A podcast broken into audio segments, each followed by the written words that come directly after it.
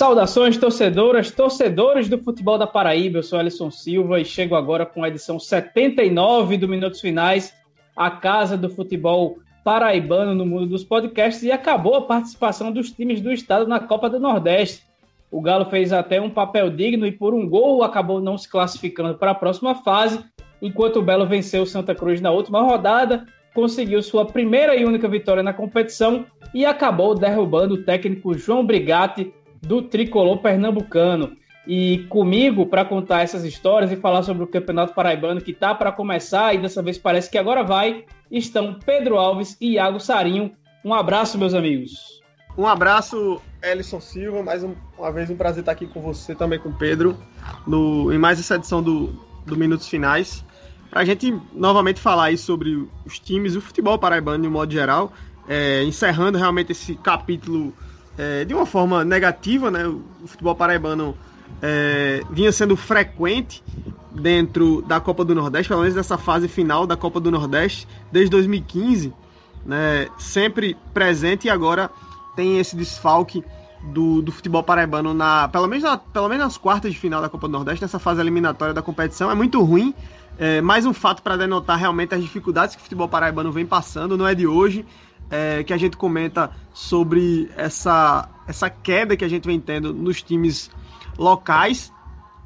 Mas fecha-se esse episódio e abre-se um novo momento, que é justamente o Campeonato Paraibano, que é também, especialmente nessa conjuntura de dificuldade que os times paraibanos passam, o estadual passa a ser ainda mais importante, né? justamente por, por garantir vagas em competições regionais, como a própria Copa do Nordeste, mas principalmente vagas para a Série D e para a Copa do Brasil, portanto, é, espaços que para os clubes são fundamentais no ponto de vista financeiro também. Então, é, o estadual ele, ele acaba entrando nesse momento onde os times fracassam na Copa do Nordeste, ele ganha um peso ainda mais importante, pelo menos nesse primeiro semestre, tanto para Botafogo quanto para o 13, assim como para o Campinense é, e as demais equipes do futebol paraibano que tem nessa competição, nesse primeiro semestre, a sua grande disputa para a temporada.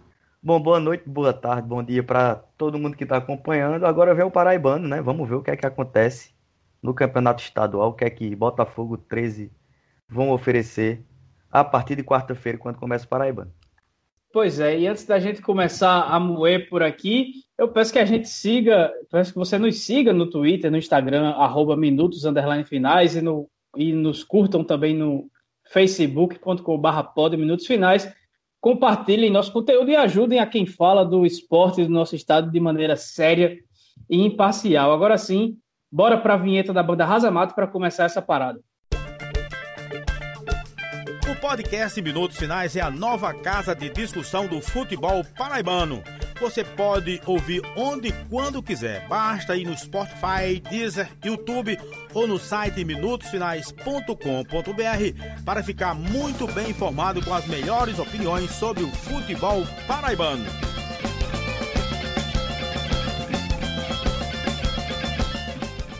E você já sabe, o ouvinte do Minutos Finais tem direito a 15% de desconto em alguns produtos da loja Chic Chic, que é referência na temática nordestina, que produz camisas, canecas, tapetes, copos de cervejas, quadro, chaveiros e até polaroides e muito mais coisas. E para isso, na hora que for finalizar o pedido, diga lá a palavra-chave do episódio mais recente, que agora são palavras-chave, porque quando você concluir a compra, fale, vem aí, a palavra-chave, ou a expressão-chave dessa vez é vem aí, porque está chegando o Campeonato Paraibano de 2021. E para ficar atento em todo o catálogo e nas possibilidades lá na Chique Chique, siga lá, siga lá o arroba Chique Oficial no Instagram. E lá também no Instagram, vai no arroba FutePB para acompanhar notícias, enquetes e tudo mais do futebol do nosso estado com o Rafael, que está sempre em cima do lance, trazendo as novidades para todo mundo. Agora começamos, agora sim, falando do Galo, na última rodada da Copa do Nordeste, é, pelo menos dessa fase de grupos, né, obviamente. É, o time de Campina Grande saiu perdendo para o esporte com menos de 15 minutos do primeiro tempo, mas com muita valentia e uma, e uma ousadia que não tinha sido vista até agora. Os comandados de Marcelinho Paraíba buscaram o um empate é, sob nova atuação de Jefferson, boa atuação de Jefferson, e o jogo acabou empatado em 2 a 2 com o empate do CSA, com, do Sampaio com o CSA em São Luís. um gol serviria para o Galo avançar de fase. O que é que vocês acharam desse jogo aí do 13 com os reservas do Leão da Ilha do Retiro? Bom, o esporte foi melhor, né? Eu acho que o Leão da Ilha, mesmo com time alternativo, foi a equipe que foi mais perigosa, criou mais chances, jogou mais do que o 13. Novamente o Jefferson foi o destaque é, do, do, de um jogo do Galo, né? E o Jefferson é o destaque do time do 13, a verdade é essa, na, na temporada até aqui. É, o, que, o que demonstra que o 13 não, não dá para dizer que tá bem, né? Ou, ou, é um time já maduro. Mas se a gente for comparar com o Botafogo, já já a gente faz isso. Eu acho que o 13 fez até uma Copa do Nordeste melhor, não só em resultado, né? Que aí é uma coisa óbvia, mas também em performance. É, o 13 tinha uma chance boa de classificação, não era nada tão absurdo, tanto que aconteceu é, o resultado no qual ele tinha que torcer. Ele precisava só de um resultado, de, duas, de, duas, de dois confrontos, só um resultado ele precisava. Aconteceu o empate que ele precisava, que era um empate do Sampaio Correia com o CSA. O jogo acabou 0 a 0 Só que aí ele dependia de sua vitória, né? Não, não, não servia ao 13 o empate, o que acabou acontecendo. É, o 13 tinha que vencer seu jogo começou perdendo de 2 a 0 no momento que o esporte era melhor, mas o 13 já tinha criado uma boa chance no começo, né? No início do jogo. E aí quem não faz leva. O esporte acabou fazendo dois, dois gols, abriu 2 a 0 e aí para tirar esse 2 a 0 era bem, bem provável mesmo.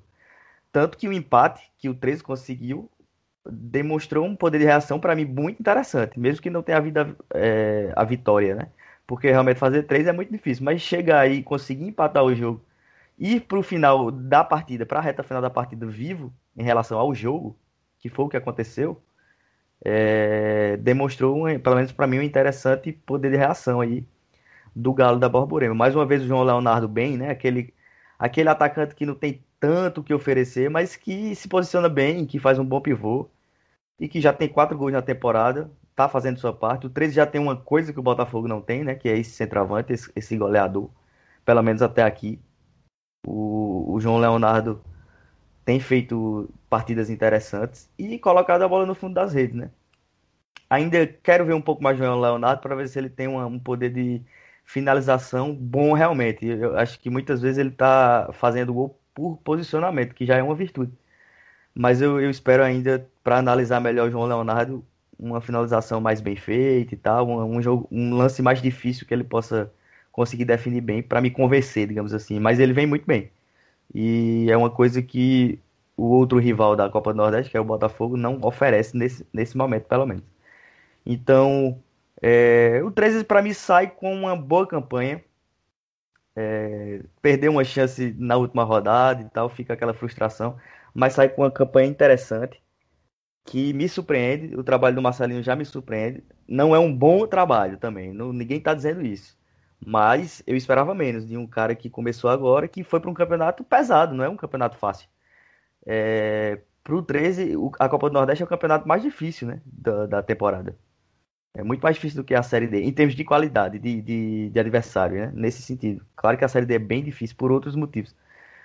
Mas, diante desse grande desafio, o 13 eu acho que foi bem, sim. Chegou vivo na última rodada. Isso é interessante para o 13. É, o Joba, o gerente de futebol do 13, tinha colocado um sarrafo bem menor e que eu acho que era muito justo e pé no chão, de que se o 13 não é, fosse lanterna, né, e tivesse ali conseguido uma outra vitória e se mantivesse sem se classificar na zona ali de não classificação, só que sem ser lanterna já era uma boa performance, uma boa campanha, e eu concordei com ele. E o 13 foi até mais do que isso, né? O 13 chegou na quinta posição, dependendo do seu gol para se classificar, né? Ficou por um gol para não passar de fase o 13. Então eu julgo como uma boa campanha do 13. Não foi um bom futebol apresentado, não, não foi. Mas um futebol competitivo, sim, que venceu o Altos, que venceu o rival o Botafogo, que fez uma boa partida contra o Fortaleza, que na temporada fez uma boa partida contra o América Mineiro, um time de Série A também, assim como Fortaleza. Então eu acho que o saldo é bem interessante do 13. É, para mim, coloquei ele um, um, passinho na frente do Botafogo antes do Paraibano. Assim, no pré-Paraibano, eu acho que o 13, pelo que ofereceu, ofereceu mais do que o Botafogo. Então, chega numa fase um pouco melhor é, para o estadual. E por isso tem um ligeiro favoritismo, na minha opinião. mas também não é um 13 que é vistoso ou que empolga de maneira alguma. É um time que tem mais defeitos do que virtudes, inclusive. Mas que, para o que eu esperava do nível do elenco, a opção do técnico, um técnico inexperiente, eu acho que o 13 foi acima do que eu esperava. Ellison, é, só complementando aí o que, o que Pedro pontuou, eu, eu vou numa linha muito, muito parecida com a dele. É, eu acho que de fato a expectativa que nós tínhamos em relação ao 13, ela era muito abaixo do que de fato do que de fato a equipe conseguiu entregar. Né? Então, de certo modo, eu acho que a campanha do 13 ela é positiva, mesmo o time não tendo avançado de fase. É claro que quando você chega na última rodada com chance de classificação, jogando em casa, né, tudo bem, contra o esporte, mas o esporte com um time alternativo e um esporte que foi terrível também na Copa do Nordeste, tanto é que foi lanterna do grupo B, é, assim como o Santa Cruz foi lanterna do grupo A, né, enfim, o vexame aí do futebol pernambucano. Mas quando se chega nessas condições e tendo em vista principalmente o recurso que estava posto, caso o, o 13 avançasse, que seria muito importante para o caixa do clube, né, 300 mil reais aí de cotas, mas é, é claro que quando tudo isso está posto, lamenta-se a não classificação mas eu acho que no conto geral o resultado para o 13 é bom. Eu só tenho um, um, um, uma discordância um pouco com o Pedro, e nem sei, nem sei se na realidade é, é, uma discordância, mas acho que é só um ponto de vista diferente mesmo. É, porque eu até concordo com ele que o 13 talvez hoje esteja num estágio melhor que o Botafogo. A gente vai falar do Botafogo daqui a pouco. Mas a diferença é que eu, sinceramente, não vejo muito mais a se tirar dessa equipe do 13 do que o que já foi possível fazer com esse atual elenco é, em relação ao trabalho do Marcelinho, que também a gente tinha uma série de dúvidas, muita desconfiança, mas não é também um trabalho primoroso, mas tem pontos positivos. Ele consegue extrair dessa equipe é, muito limitada, ele, ele conseguiu gerar um time que é competitivo, jogando de uma forma que é muito clara, é um time que é reativo, que consegue bons resultados, conseguiu bons resultados jogando dessa forma. Então, é, eu, eu acho que, que nesse sentido o 13 vai bem, o 13 talvez esteja até mais pronto que o Botafogo. A diferença é que, em tese, o elenco do Botafogo, eu acho, pelo menos, ainda pode produzir mais do que, o, do, que, do que foi capaz de produzir. Acho que o 13 está um estágio à frente, mas vejo pelo menos esse elenco do 13 hoje no limite, digamos assim, do que ele pode produzir. É claro que o Campeonato Paraibano, enfim, é um nível bem abaixo do que a própria Copa do Nordeste, do que um confronto como o que o 13 enfrentou na Copa do Brasil. E por isso concordo também com o Pedro nesse, nesse aspecto que o 13 é um favorito ao Campeonato Paraibano, é favorito ao bicampeonato, mas eu não vejo é, que seja um favoritismo tão aberto, é, porque, na minha visão, tanto o próprio Botafogo, como até mesmo o Campinense, aí um pouquinho atrás, mas podem chegar, podem evoluir porque a distância que o 13 abriu, se é que de fato ela existe, ela é muito pequena. É, é, são detalhes realmente que o 13 talvez esteja um pouco à frente. Acho que hoje o Galo é um time limitado, mas mais competitivo, mais pronto para jogos decisivos do que Botafogo e do que Campinense. Vou passar para o Botafogo antes de fazer uma comparação entre os dois times na Copa do Nordeste, que tem sido muito feita nas redes sociais é, desde o fim da noite de ontem, porque de ontem sábado, a gente está gravando no domingo à tarde, domingo dia 11, é, um dia depois da última rodada da fase de grupos da Copa do Nordeste. Mas no, no jogo isolado, das 18h15, porque não valia nada, os, lanter, os então lanternas, né, Santa Cruz e Botafogo, se enfrentaram no Arruda em um jogo bem ruim. O Belo acabou vencendo por 1 a 0 um gol do lateral esquerdo Lucas Gabriel já na reta final do segundo tempo e conquistou a vitória na última partida do time na Copa do Nordeste. O time começou com Bruno, Bruno Menezes como volante, com Clayton novamente como titular. O Sávio ganhou uma sequência no ataque do Botafogo. E eu queria saber como é que vocês avaliam esse que pode ser chamado amistoso de luxo que aconteceu sob muita chuva lá no Recife. Eu acho que o, o ponto interessante para o Botafogo é que foi um teste interessante, assim, é, não dá para desprezá-lo, mas eu concordo que era um jogo que não tinha tanto em jogo, né? Portanto, era um, o Santa Cruz era desinteressado, sim, assim, para mim muito claramente. E demonstrou isso. O Botafogo poderia estar desinteressado e não esteve, o que é um ponto importante, né? Assim, de você viu o time buscar mais o jogo do que o adversário, tanto que foi melhor. Eu acho que claramente foi melhor do que o Santa Cruz, foi superior, e isso também é um ponto positivo mas é, muito mais pelo segundo tempo, por um tempo só, né? O primeiro foi muito horroroso, assim, o que estava acontecendo menos com o Botafogo e com o Santa Cruz. Foi perfeito aí para o que é o Santa Cruz e o que é o Botafogo hoje. O, o jogo foi muito ruim. É, já nesse primeiro tempo, é verdade também que o Botafogo acho que foi a melhor equipe, ou a menos ruim, né? Acho que é mais preciso, menos ruim.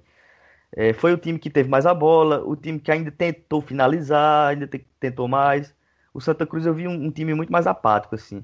Já na primeira etapa, eu, eu pelo menos enxerguei o Botafogo melhor, mas foi bem ruim o primeiro tempo. No segundo, eu já acho que o Botafogo melhorou com as mudanças. E nem diria tanto as mudanças, mas a saída do Marcos Aurélio. Eu acho que foi primordial para o time melhorar. O time botou mais a bola no chão, teve até um volume, de certo modo, de criar algumas chances claras, e aconteceu. É, nada demais também não, não foi um grande, um grande segundo tempo, mas foi melhor ainda do que o Santa Cruz, né? O, o Santa Cruz pouco fez, pouco ofereceu de resistência. O Botafogo teve calma, que eu achei interessante, teve boas transições assim de passe, né? A bola começando na defesa e chegando até a finalização de algum atacante. É, isso em, em decorrência de passes, de construção. Então eu já vejo que foi um avanço, enfim, do que era o time do Marcelo Vilar para o que foi o time aí do segundo tempo do Gerson Guzmão. Agora sim eu vi uma coisa diferente, coisa que eu não tinha visto no jogo do Confiança. Eu achei ali bem mais do mesmo mesmo. É, nesse segundo tempo eu já acho que teve algumas virtudes que apareceram. Acho que o Botafogo encontrou a sua dupla de volantes, não vejo por que discuti-la mais, honestamente. É, acho que o Rogério não oferece tanta pegada assim para ficar com o jogador a menos ofensivamente, que é o caso dele. O Juninho também não, não vem fazendo uma boa temporada. E o Bruno Menezes me parece um jogador que dá uma dinâmica melhor. O Pablo já vinha sendo esse jogador e nem foi tão bem ontem, inclusive, contra o Santa Cruz. Mas pelo que ele já fez, e para mim era o melhor jogador de linha até agora do Botafogo, vinha sendo o Pablo. É, eu acho que ele merece jogar ali com o Bruno Menezes. Me parece que é uma composição que eu, particularmente, não vejo por que modificá-la. É, eu insistiria mais neles se eu fosse o técnico. E para mim foi, foi interessante ver, ver ele jogar ali. O Marcos Aurélio, para mim, muito mal de novo. É, acho que o Lucas Gabriel é outro que, que também, não pelo gol só, eu, eu, eu vejo que ele tem sido melhor do que o Tsunami mesmo. Então é, é, um, é um jogador que eu acho que o Guzmão deveria manter, e acho que até que nesse caso ele vai manter. Eu tenho dúvidas sobre a dupla de volantes, mas sobre o Lucas Gabriel, acho que ele vai ser titular mesmo. Então já deu para ver alguma melhora, assim, pelo menos na minha opinião, é, do time do Marcelo Vilar para o jogo contra o Santa Cruz. O Botafogo foi melhor, sai com uma vitória, é, que por mais que tenha sido um jogo que não valia muita coisa, eu acho que dá uma melhorada no clima, né? Dá uma confiança melhor é, no grupo. E venceu quem foi melhor, na minha opinião, assim, muito claramente. Embora não tenha sido um bom jogo, realmente. E o primeiro tempo, que é metade do jogo, foi uma coisa bem bizonha mesmo, muito mais do mesmo do que a gente estava vendo do Botafogo. Mas eu ainda vejo com bons olhos ali aquela segunda etapa e um certo avanço aí de, de certos aspectos do jogo do Botafogo que melhoraram um pouquinho em relação ao que vinha sendo. Ô Iago, antes de você entrar para complementar aí o que o Pedro disse, ele até citou que o Marcos Aurélio foi mal de novo, e aí começou o meio-campo novamente, assim como aconteceu contra o Confiança, com o Clayton e o Marcos Aurélio é, titulares no jogo. E eles atuaram juntos por todo o primeiro tempo. O Marcos Aurélio foi substituído, substituído no intervalo pelo Caio Wilker. E aí eu que queria saber, além do que você vai complementar sobre o que o Pedro falou, o que é que você pensa dessa dupla entre Clayton e Marcos Aurélio? para 2021, dois anos depois deles terem feito algum sucesso, bastante sucesso, na verdade, é, com a camisa do Botafogo, e também sobre a dinâmica que deu a entrada do Caio Wilker no segundo tempo dessa partida contra o Santa Cruz no Arruda. Olha, eu acho que não vai funcionar. Né? Eu acho que se o torcedor está esperando uma dupla Marcos Aurélio e Clayton igual a 2019, eu acho que, enfim, não, não, a tendência é que não aconteça. Não tem como você esperar de um jogador de 37 anos, a cada temporada que se passa, a lógica é que a condição física e técnica dele acaba se deteriorando. E é isso que está acontecendo. Eu acho que o Marcos Aurélio ainda é fundamental e é importante para o Botafogo em momentos específicos, mas não tem como o Botafogo depender de Marcos Aurélio mais se o Botafogo de fato quer fazer uma temporada onde possa brigar por algo a mais que não seja lutar contra o rebaixamento e tentar ir no bambo chegar no final do Paraibano para garantir pelo menos uma Copa do Brasil. Eu acho que, que em síntese é isso. O, o Marcos Aurélio, é, ele ainda é um cara que em determinados momentos consegue interferir no jogo, mas nos 90 minutos ele não é mais capaz de gerar um impacto duradouro na equipe. Eu acho que isso está muito claro. Clayton ainda resta dúvidas, né? É, eu acho que ainda é um, precisa de tempo de jogo, ainda precisa melhorar fisicamente. Talvez sim, aí um jogador que tem ainda condições de melhorar, de evoluir ao longo da temporada. Marcos Aurélio, acho que é, vai ficar muito restrito a isso. A, a, momentos específicos dentro da partida, e aí você às vezes sacrificar o esquema por conta de um atleta seja um, um risco, acho, muito grande. E, e, e, talvez essa seja a grande questão para o Gerson Guzmão definir. Não acho que o Caio Wilker seja o jogador que vai trazer a solução também para o lugar do Marcos Aurélio. E nem falo isso pela expulsão dele no jogo contra o 13 e nem pela entrada é, imprudente que ele teve também no jogo contra o Santa Cruz. Poderia até ter sido expulso novamente. Acabou dessa vez ficando só com o cartão amarelo ali pelo segundo tempo. Não lembro exatamente a minutagem. Mas foi um lance bem no meio ali na, na, na, na no círculo central que ele poderia, dependendo do árbitro, poderia ter levado um, mais um cartão vermelho. Acho, portanto, que o Botafogo tem sim grandes problemas no, no meio campo, assim como no ataque. Essa tem sido a grande dificuldade do Botafogo, construir jogadas, né, marcar gols. Esse tem sido o grande problema do time. Defensivamente, até aqui, houveram falhas em, em, em lances capitais, né? O jogo do, do Bahia, por exemplo, na reta final, aquele cruzamento que acabou cedendo o um empate, poderia ter mudado a história do Botafogo na Copa do Nordeste, mas acho que a defesa, de um modo geral, ela tem ido bem. Concordo, Lucas Gabriel é, para mim, superior ao Tsunami. Eu acho que ele não sai mais dessa, dessa lateral esquerda. É, acho que também não há nenhuma justificativa que, que, que, possa assegurar a manutenção de Rogério e até mesmo de Juninho. Acho que o tempo de concursado dos dois no meio campo do Botafogo já passou. São opções para um elenco, são boas opções até, mas acho que para o time titular Pablo tem sido realmente, para mim, acho que junto com, com o Elton também, que tem se destacado em momentos decisivos, mas concordo, acho que o Pablo é o, é o ponto alto do Botafogo até aqui na temporada, pelo menos nesse setor de meio campo. É um cara que, que marca bem, que tem velocidade, que tem consegue construir, auxilia na saída de jogo. E acho que uma dupla com Bruno Menezes, ela não compromete o time defensivamente, né? E, e ela auxilia a construção do jogo acho que colocar Rogério apenas para ser um cão de guarda é perder também mais um jogador no meio campo. E o Botafogo já tem muitas dificuldades para estar tá fazendo esse tipo de, de opção.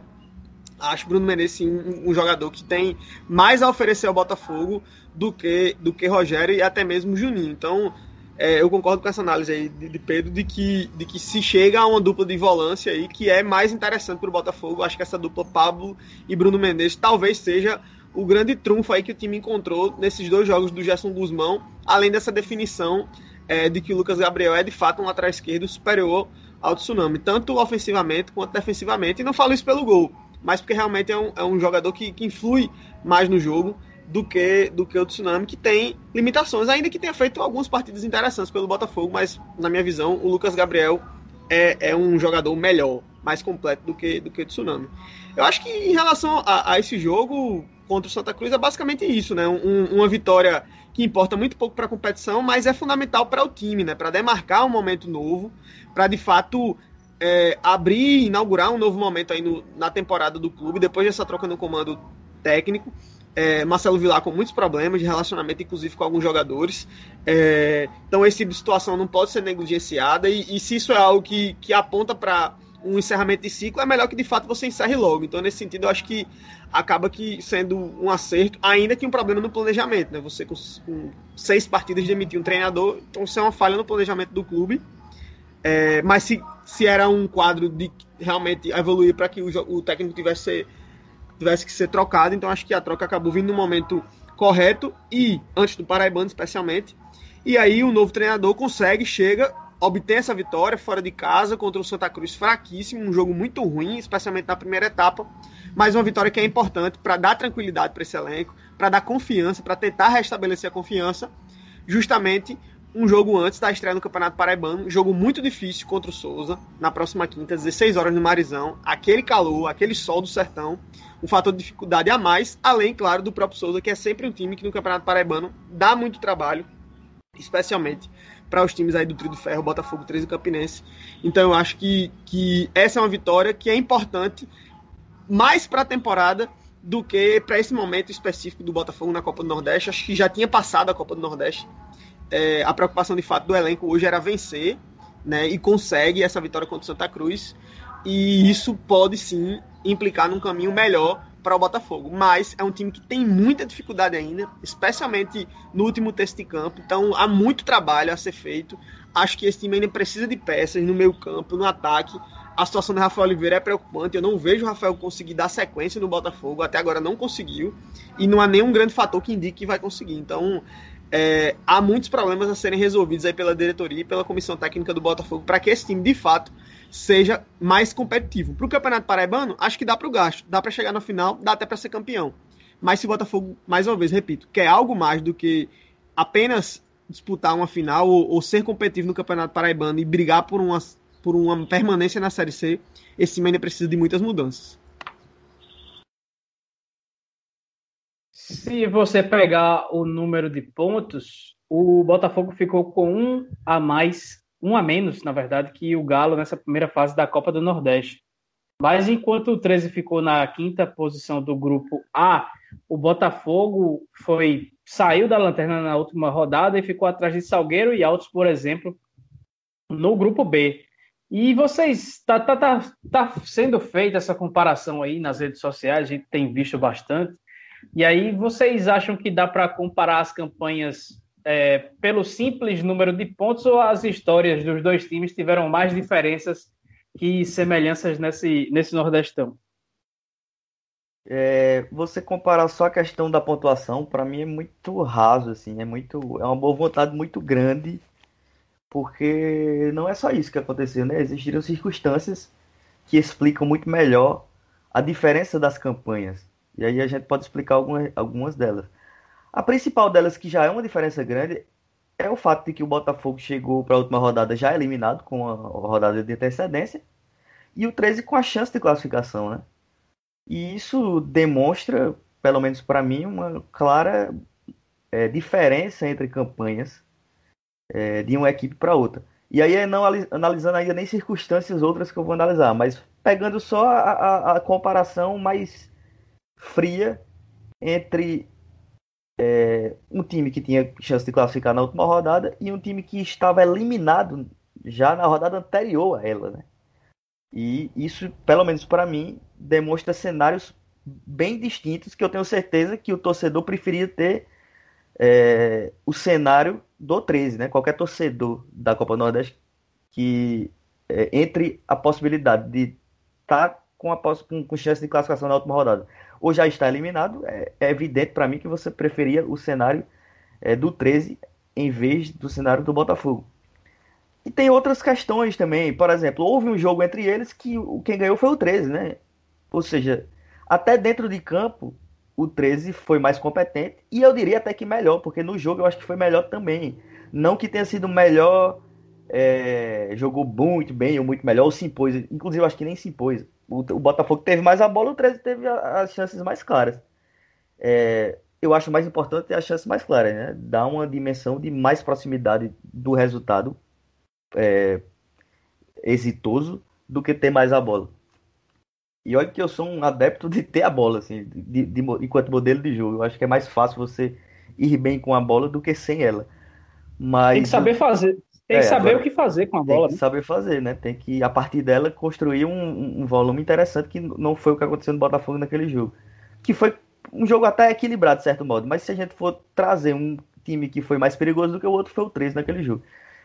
E enfim, para além disso, eu acho que o 13 ainda na temporada, aí eu boto a temporada porque o 13 tem um jogo na Copa do Brasil que eu acho importante trazer nessa discussão de quem foi melhor até agora também, não só na Copa do Nordeste, eu acho que o 13 jogou mais vezes é, melhor, um pouco melhor. E não é, quando eu falando melhor, não é porque tá jogando bem, não, porque eu acho que o, o nível dessa análise que a gente tá tendo aqui é nivelado por baixo. São times com mais defeitos do que virtudes, os dois, é, equipes que têm dificuldade de construir, mas o 13 tem menos dificuldade de construir. Isso para mim foi claro. Tanto na Copa do Nordeste como na temporada. Até no jogo da Copa do Brasil, o 13 também fez uma partida interessante. Então o 13 mais vezes fez partidas menos ruins, digamos assim, do que o Botafogo. Embora eu ainda acho que a melhor partida de um paraibano até aqui foi o Botafogo contra o Bahia. Mas foi praticamente só essa partida que o Botafogo jogou bem. Aliás, foi só essa partida que o Botafogo jogou bem. É, muito claramente. O 13 já teve umas partidinhas melhores. Então, nessa comparação, é muito para mim, né? É claro que eu respeito o torcedor, respeito a bronca de todo mundo, mas para mim é muito óbvio que o 13 foi um pouco melhor do que o Botafogo e que a campanha foi bem melhor, eu diria, na comparação.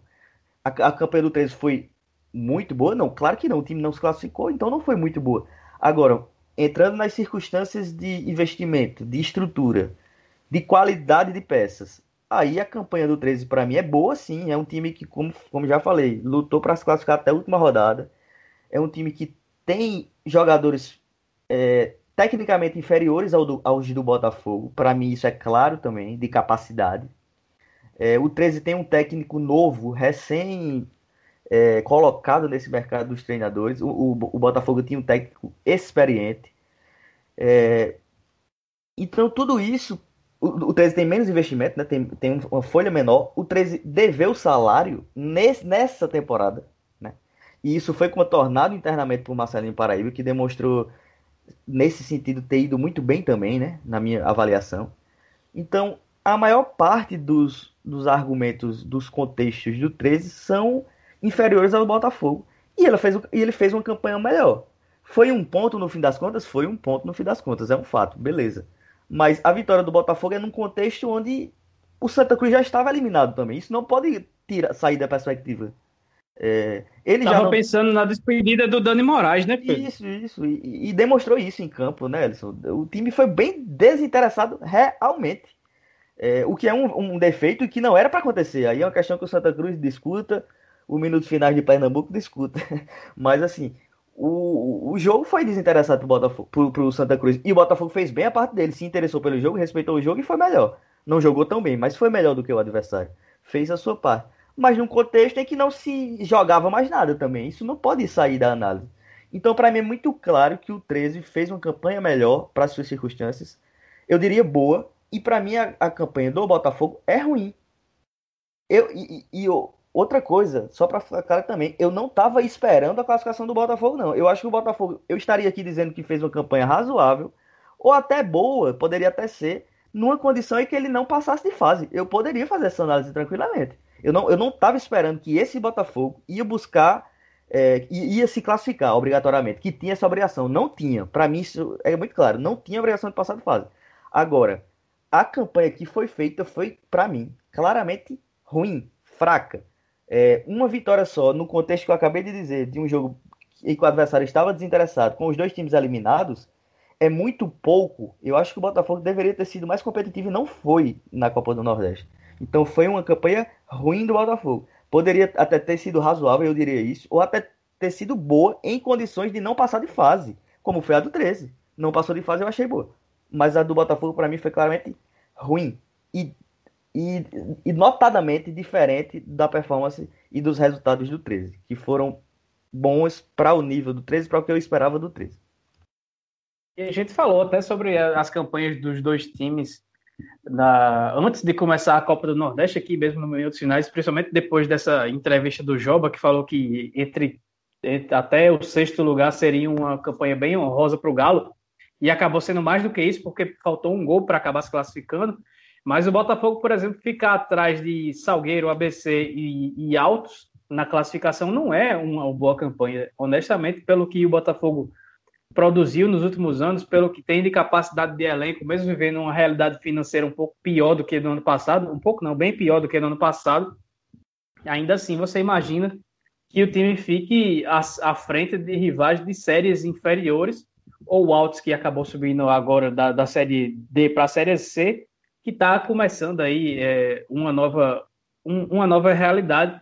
Ainda assim, o Botafogo ficou atrás e só conseguiu vencer, como o Pedro bem falou, num contexto em que o Santa Cruz não vislumbrava mais nada, estava preocupado tanto com a despedida do Dani Moraes, que começou e o Santa Cruz acabou queimando uma alteração com oito minutos de jogo, por exemplo, e mais ainda porque o, o, a Cobra Coral lá de Recife estava pensando no jogo que vale 1 milhão e 700 mil reais da terça-feira contra, contra o Cianorte pela Copa do Brasil fora de casa, até por isso nem todos os titulares foram aproveitados nessa partida. Mas agora é hora de Campeonato Paraibano, e que parece só para que trazer informação é que o, o, o João Brigado caiu, né? Com a, com a derrota pro, pro Botafogo. Não é mais técnico do, do Santa. Isso. Ellison, Ellison. Fala. Fala, aí. Eu, eu queria só contextualizar dois pontos é, em relação. Antes de a gente ir para o Campeonato Paraibano, só para fechar realmente essa, essa questão da Copa do Nordeste e do Botafogo, é, eu, eu acho que tudo na vida é referencial, né? E, e, sem dúvida alguma, o ponto de referência que se tinha para o Botafogo, também não acho que o Botafogo era um time que, que entrava como favorito para uma classificação. Mas poderia ter sim ter sido mais, mais competitivo dentro da disputa. De fato, ficar atrás de Altos e Salgueiro é, são decepções para o que se esperava para o Botafogo. Já para o 13, a ideia era que o time tivesse mais dificuldades do que teve e acabou ficando numa situação melhor. Então, acho que esse, essas duas questões elas são, são indiscutíveis. Né? O Botafogo poderia ter feito mais e o 13 fez mais do que se esperava. Eu tenho só, já projetando para o Campeonato Paraibano, que é o próximo ponto, eu tenho só um pouco de dificuldade em, em traçar um paralelo é, entre as duas equipes. Por quê? Porque antes de mais nada, a gente precisa lembrar que o próprio modelo de disputa da Copa do Nordeste, a não ser o jogo em que os dois times se enfrentaram, mas o próprio modelo de disputa da Copa do Nordeste, ele, ele impõe adversários diferentes para as equipes. Então, é difícil você fazer um comparativo. Às vezes você enfrentou um adversário A hoje e outra equipe enfrenta esse mesmo adversário amanhã, e ainda assim o futebol exibido é outro. Então, mesmo nessa realidade, não tem como você traçar uma, uma régua exata. E ainda mais quando os adversários são distintos.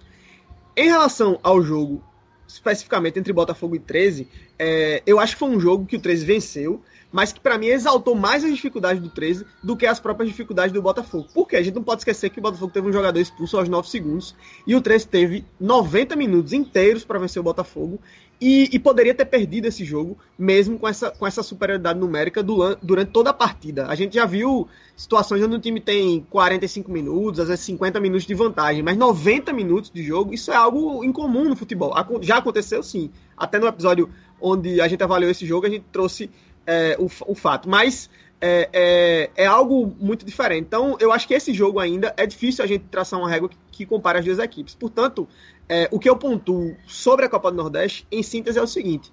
É, e aí é o que, para mim, é a única coisa que é inquestionável. É o fato de que o Botafogo produziu abaixo do que poderia ter produzido, ficou atrás de times que, em tese, deveriam estar à frente, ainda que não se classificasse, e o 13 foi mais foi capaz de ir além do que a expectativa que se tinha, a própria, a própria expectativa do clube. E tem um ponto que é importante, que aí Pedro trouxe também, esse dado é fundamental, e isso precisa ser discutido, talvez isso seja um ponto de reflexão para as gestões dos próprios clubes e até mesmo para a torcida, é o fato de que a situação interna do 13 é muito mais complexa, muito mais complexa do que a do Botafogo, porque o Botafogo não tem salários atrasados, por exemplo, e o 13 teve e permanece ainda tendo dificuldades para honrar seus compromissos. Portanto, eu acho que a situação de momento basicamente é essa. Mas confesso que eu tenho dificuldade ainda de traçar um paralelo entre os dois times e dizer, olha, o 13 hoje é o favorito do Campeonato Paraibano em detrimento do Botafogo, ou o Botafogo é favorito, porque eu acho que essa régua ainda não está não tá traçada, e mesmo o confronto entre os dois times, para mim ainda não é delineador suficiente para a gente poder definir qual dos dois times é melhor. No papel, o elenco do Botafogo, aí é outra questão questionável também, é superior do 13. Agora, com o que tem à disposição, acho que Marcelinho conseguiu tirar mais do 13 do que Marcelo Vilar e até mesmo Gerson Guzmão foi capaz de tirar do Botafogo, pelo menos até agora. Pois bem, parece que dessa vez o Campeonato Paraibano vai começar realmente. A abertura será na quarta-feira, dia 14, com 13, enfrentando o Atlético de Cajazeiras. É, e eu queria, primeiro, duas informações, é, e depois eu queria as informações do Pedro e o Iago depois podem emendar falando, comentando aí sobre as situações. É, Pedro, o jogo está marcado para o PV, mas o, o, Ministério Público já vetou a presença de público no estádio, além do que do, do Marizão e também do José Cavalcante. E no blog Tabelando do Jornal da Paraíba veio a informação que depois de remontar o elenco com, com a saída do, da H9 Soccer, que era a empresa que chegou para comandar o futebol, o Trovão, o, no, no, Trovão, o presidente Eduardo Jorge disse que pode dispensar mais vários jogadores e ficar só com os atletas, os atletas de custo baixo ou até de custo zero, porque não tem como pagar os salários.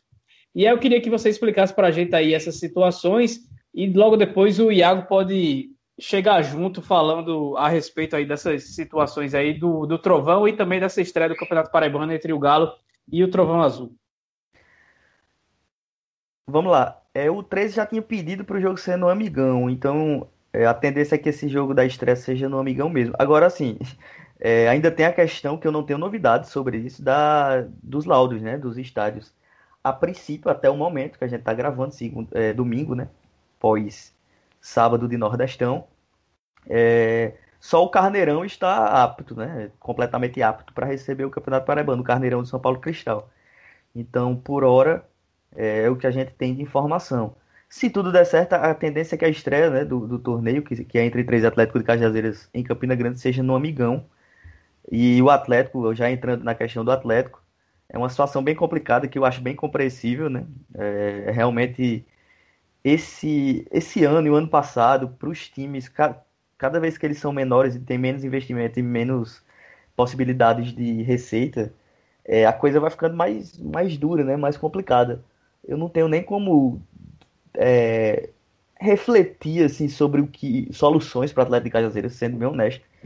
É muito complicado. Então, o, o presidente do, do, Atlético sabe onde o cala aperta e o que é que pode entregar. Se isso acontecer, eu vou achar muito natural, normal mesmo, essa, essa, essa segunda reformulação, até para é, deixar o time mais barato ainda, né? E aí eu acho que o Atlético me parece aquele velho, aquele principal candidato mesmo ao rebaixamento. Infelizmente, né? Um time de torcida, de tradição, que já está um pouco atrás no processo de, de, de, formatação do seu grupo, né? Para o Campeonato Paraibano. Eu acho que ele é o que tá, começou mais atrás, porque teve a reformulação, teve a saída do, da, da, empresa lá, é, foi feito um novo time, já está se pensando em baratear esse time. Então, infelizmente, eu acho que o Atlético vai começar o torneio com como é, o candidato mesmo ao rebaixamento. Lembrando que é só um rebaixamento, né? Só um time rebaixado. É, se a gente for imaginar outra equipe que poderia ser, talvez fosse o São Paulo Cristal, o São Paulo Cristal tem um investimento maior, tá pagando tudo bem, não tá reclamando, né? Tem uma, uma força grande empresarial ali do, do, de, uma, de uma das cachaças aqui da Paraíba, um grupo de empresários, enfim. Ele me parece um time mais possível de se manter do que o Atlético Cajazeiras. Não vejo outro do nível aí de, de circunstâncias e de contexto do Atlético, o que é uma pena, né? E já vai pegar o 13, já pega um jogo difícil. Vamos ver o que, é que vai nos reservar esse campeonato aí em termos de rebaixamento, mas eu acho que o Atlético vai ser o, o, o sério candidato à queda aí para a segunda. É, não, de fato não, não tem muito o que fugir em relação a isso. Né? O primeiro jogo de fato, deve ser realmente no, no Amigão, que tudo indica, né? até por essa restrição também, mas o 3 já tinha feito o pedido, na, na própria tabela já está lá é, o jogo previsto ao Amigão, pelo menos o último documento que eu tive acesso. É, e, e, de fato, acho que o, o Atlético é um, a gente lamenta, né? Porque o time vinha até vivendo boas temporadas, né? Chegou a, a semifinais. No próprio ano passado, acho que foi um time que, que poderia ter ido além do que foi na competição, não fosse o regulamento, enfim, questões que já foram discutidas em outros, outras oportunidades. Mas esse ano realmente é o que tudo indica. Né? Primeiro, essa tentativa no modelo de terceirização, e aí dá errado, enfim, continua ainda tendo diálogo com, com empresas de agenciamento de atletas, mais uma reformulação, enfim. É, o, o, caminho do Atlético é um caminho de um time que será rebaixado para a segunda divisão. Lamento muito, porque é um time que eu, particularmente, e aí não tenho nenhum problema em falar isso, tem um, tem um carinho, uma equipe que eu, que eu gosto, o Atlético, pra, na minha referência de, de, de criança, inclusive, de, de, acompanhar futebol, é, é, um time que eu sempre tive como uma equipe paraibana importante do Sertão, um representante importante do Sertão. É, e aí, lamento pelo, pelo Atlético ficar, estar nessa situação. E, e o caminho, eu, eu, eu não enxergo outro que não seja o de brigar para tentar se manter, né? Se conseguir isso, acho que já vai ser uma grande vitória para o Atlético diante dessa situação que a equipe está vivendo. O Alisson, o, quem está acompanhando aqui o Minutos Finais, com certeza está ouvindo a, a, trilha sonora aqui, é do meu vizinho, viu, gente? Eu queria deixar claro, não sou Muito eu. boa, muito boa por sinal, muito boa.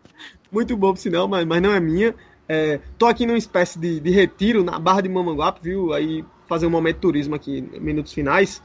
É, dizer que quando for possível, ouvinte, conheça este recanto aqui da, da Paraíba, do litoral paraibano. Estou no retiro aqui, isolado, só eu, Dona Jéssica e Kaique. É, enfim, sofremos uma perda grande familiar, né, a partir da minha mãe, vítima da Covid-19 recentemente. É, e aí tiramos esse final de semana aqui agora para tentar ficar mais isolados e, enfim, mais tranquilos aqui num espaço um pouquinho maior do que o nosso apartamento lá em João Pessoa. Enfim, e aí tô com o nosso vizinho aqui botando para descer no som, a sonzeira danada, numa casa. E é porque tá distante, viu, amigos, a casa aqui. Mas é que o, o cara realmente tem um potencial sonoro muito grande no seu equipamento. E aí tá dando para vazar para ouvir do Minutos Finais. Mas venham depois conhecer a Barra do Mamanguape, viu? Ellison, fica o convite para você é o, também. É o velho Pedro paredão, Alves. não é Jefferson não, Ex é o paredão. Exatamente. pode ser Jefferson também, né? Pode ser Jefferson também, que tá pegando tudo pelo Galo, né? Pedro Alves já conhece aqui, oh. viu, Ellison? Depois se programa para vir conhecer a, a Barra do Mamanguape, que vale a pena. E fica a dica também para ouvir do Minutos Finais. Assim que tiver vacinado, tudo ok, dê um jeito de vir visitar esse recanto lindo do litoral paraibano. Assim que tudo estiver mais tranquilo, estarei aí tomando uma, como eu espero que o rapaz, dono do som, esteja, como eu espero que você também esteja fazendo na sua folga, Iago. Mas o Iago já falou, Pedro, que depois é, do desempenho na Copa do Nordeste, o 13 acaba sendo favorito ao bicampeonato paraibano. Você segue essa informação ou você acha que tudo volta para estaca zero e que começa um novo campeonato e o Galo, por por, por em tese, ou pelo que se espera, pregando adversários mais fáceis, vai ter que sair mais para o jogo, abandonar um pouco do estilo reativo do Nordestão, é, acaba voltando tudo para estaca zero. Rapaz, esse negócio de favoritismo, eu faz desde 2014, porque em 2013 eu coloquei o Campinense como favorito. Desde 2014 eu coloco o Botafogo como favorito, ninguém falava nada. Agora que eu botei o 13, ó, rapaz, tá todo mundo perturbando, viu? É impressionante. É... Eu acho que o 13 é levemente favorito, e favoritismo para mim não quer dizer nada. É apenas um, um, uma pauta para gerar tempo para gente conversar no Minutos Finais ou em qualquer lugar do mundo da mídia. É, é, é, uma teoria sobre circunstâncias que a gente tem do pré, né, do, do, do antes do que vai acontecer. Não estou dizendo que o 13 vai ser campeão. Ano passado eu disse que era, eu botei o Botafogo como favorito e o 13 foi campeão. Em 2015 eu botei o Botafogo como favorito e foi o Campinense campeão. Favoritismo é uma ideia de, do que a gente pode ter de, de pré-campeonato. Às vezes é baseado só no elenco, porque não teve futebol antes da análise, né? Às vezes é baseado no que a gente teve de futebol, e aí a gente teve antes da, do Campeonato Paraibano a Copa do Nordeste. Então, em campo, eu já estou lidando com o campo, eu acho que o 13 foi um pouquinho melhor do que o Botafogo. Concordo também com o Iago já falou que o, o, me parece, eu também não tenho como cravar, mas me parece que o 13 já está mais perto do seu limite do que o Botafogo. Há um potencial mais no Botafogo. Isso é, é um ponto também que pode se considerar para colocar o Botafogo como favorito. Eu prefiro olhar o que eu já estou vendo, sabe? Eu acho isso isso pesa mais na minha análise.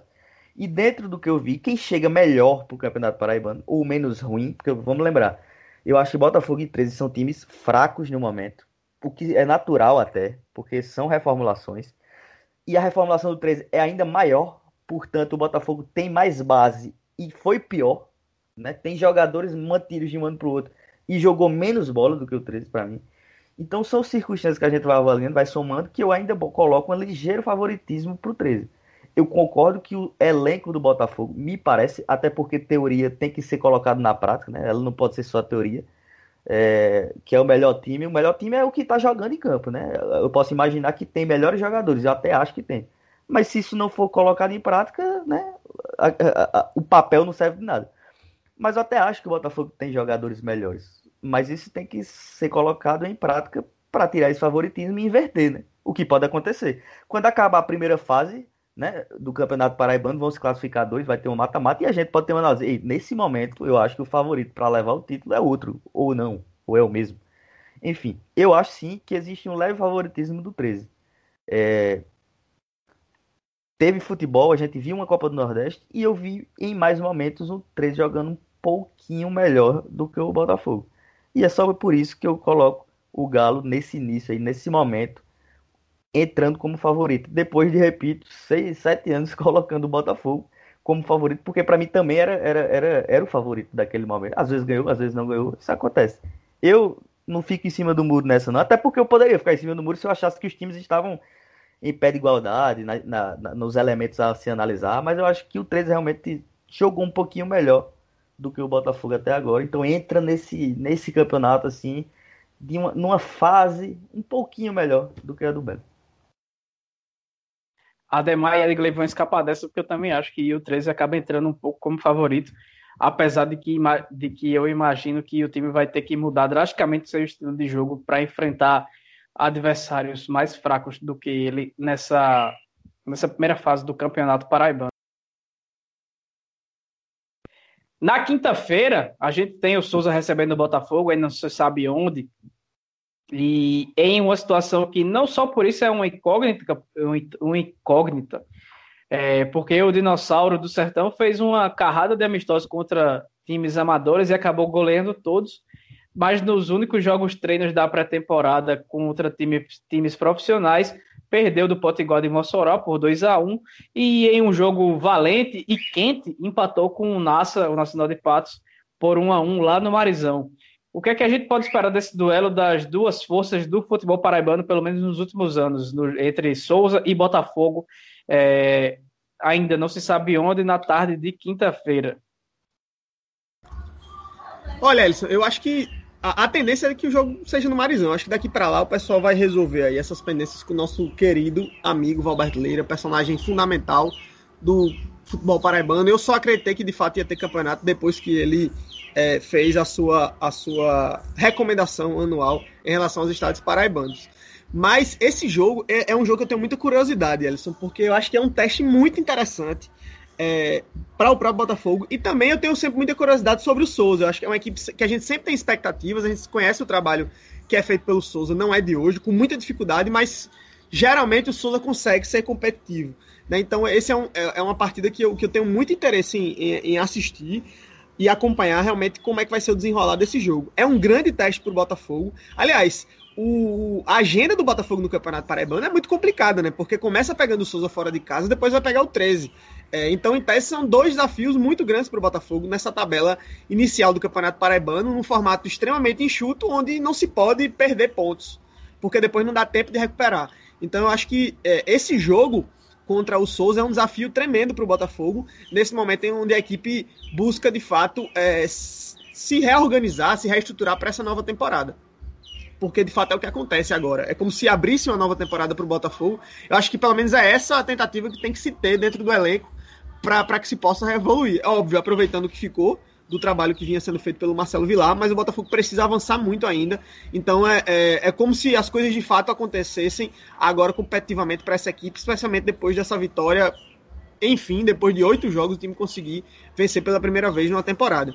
Então, esse é um jogo muito interessante. Eu acho que, que é um jogo que vai, vai pôr modelos de jogo interessantes também. O Botafogo, em tese, tende a ter mais posse de bola, mas o Souza é um time que a gente precisa ver como é que vai jogar. Os testes, como você trouxe, para valer, que seriam contra os times profissionais, os resultados não foram bons, né? E aí fica também essa incógnita em relação ao time do Souza, exceto esse jogo contra o Nacional, que eu acho que já foi um jogo bem com cara de campeonato paraibano, né? Um jogo interessante, já pegado, inclusive, entre as equipes. Tem essa rivalidade sertaneja também. Então acho que o Souza chega com um balanço interessante para esse jogo e o Botafogo vai precisar já de cara tentar conseguir essa vitória jogando fora de casa para chegar menos pressionado para o embate contra o 13. Lembrando, o Botafogo já perdeu para o 13 na Copa do Nordeste, então vai chegar com essa carga a mais um empate e principalmente uma derrota para o Souza na primeira rodada pode colocar uma pressão muito grande sobre esse elenco para uma segunda rodada já do estadual, onde o time terá que enfrentar o 13 em uma possível condição aí realmente de pressão de ter que ganhar do, do Galo de toda forma. Então acho que é uma estreia interessante, uma estreia complicada para o Botafogo e evidentemente também uma estreia muito difícil para o Souza, mas nesse caso o Botafogo tem mais a perder do que o Souza, é, porque uma derrota do Souza para o Botafogo, em tese, não é algo tão trágico para o roteiro da equipe do estadual. Mas uma derrota para o Botafogo, já na primeira rodada, tendo depois um clássico em seguida, amplia demais os problemas que o Botafogo já tem dentro do elenco e tem demonstrado suas fragilidades até aqui. Ô Pedro, para mim o Souza, assim como o Atlético, por toda a falta de informação, com pouco dinheiro, muitas indefinições, acaba sendo candidato a, a cair no Paraibano. Mas, como é um campeonato de tiro curto, bem curto, na verdade, e que o sexto colocado ainda pode chegar nas semifinais, o que, é que você acha que a gente pode esperar desse dinossauro do sertão no Campeonato Paraibano desse ano?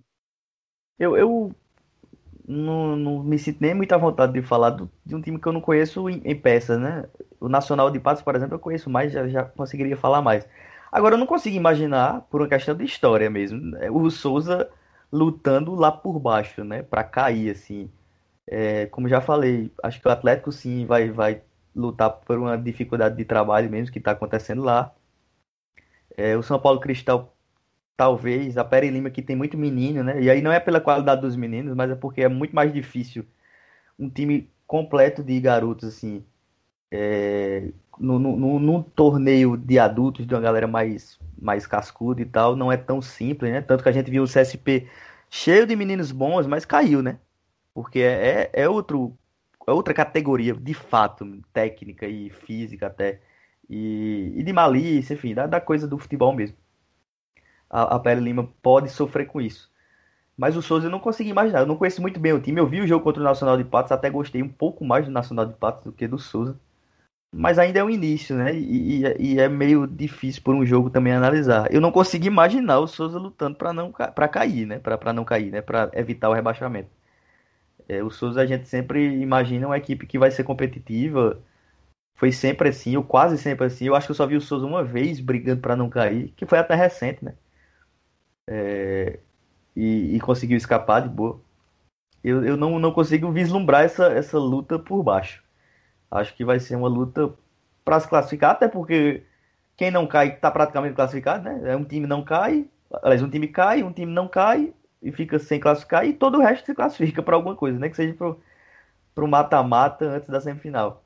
Então eu aposto no Souza aí brigando por uma das vagas para seguir no campeonato após a primeira fase.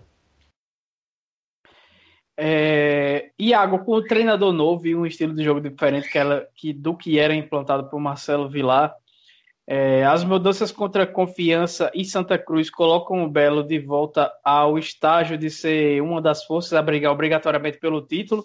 Ou você acha que tem que esperar um tempo para saber em que lugar o time da Estrela Vermelha vai ocupar na casa de, nas casas de aposta aí para o título estadual? Não, pro Botafogo não tem conversa, né? O Campeonato Paraibano é obrigação pro Botafogo. Acho que não é nem uma questão de, de, de favoritismo ou não, né? Não, não, pode se esperar nada menos de uma equipe que tem o maior investimento do Estado que não seja disputar o título, né? É, o Botafogo perdeu o Campeonato Paraibano no ano passado, né? de certo modo. Né? Eliminado pelo 13 sem nem chegar às finais. Então tem essa carga a mais. O Botafogo tem a obrigação de chegar na, na final do Campeonato Paraibano, pelo menos, né? para poder garantir de volta o retorno para a Copa do Brasil. E o som aumentando aqui, viu, Alisson? Mas é, eu acho que, que não tem.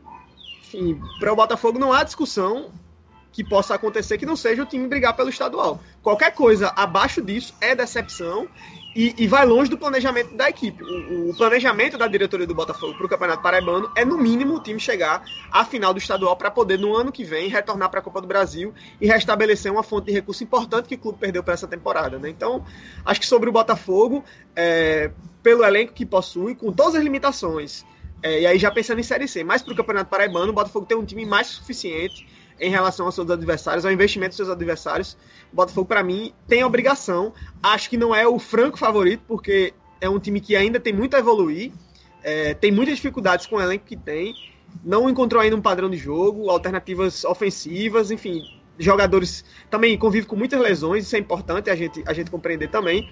Mas o Botafogo tem a obrigação, acho que junto com o 13 aí, os dois realmente entram como os grandes favoritos. Mas como eu falei, eu acho que o 13 está muito próximo já do limite que tem. Tenho curiosidade sobre o 13, como é que esse time vai se desenvolver ao longo da temporada dentro do estadual. Porque, de fato, no Campeonato Paraibano não vai poder ser só reativo. Então, esse é um ponto de, de virada para o 13 é, o Botafogo, de certo modo, já vem tentando ser um time a ter mais a posse de bola.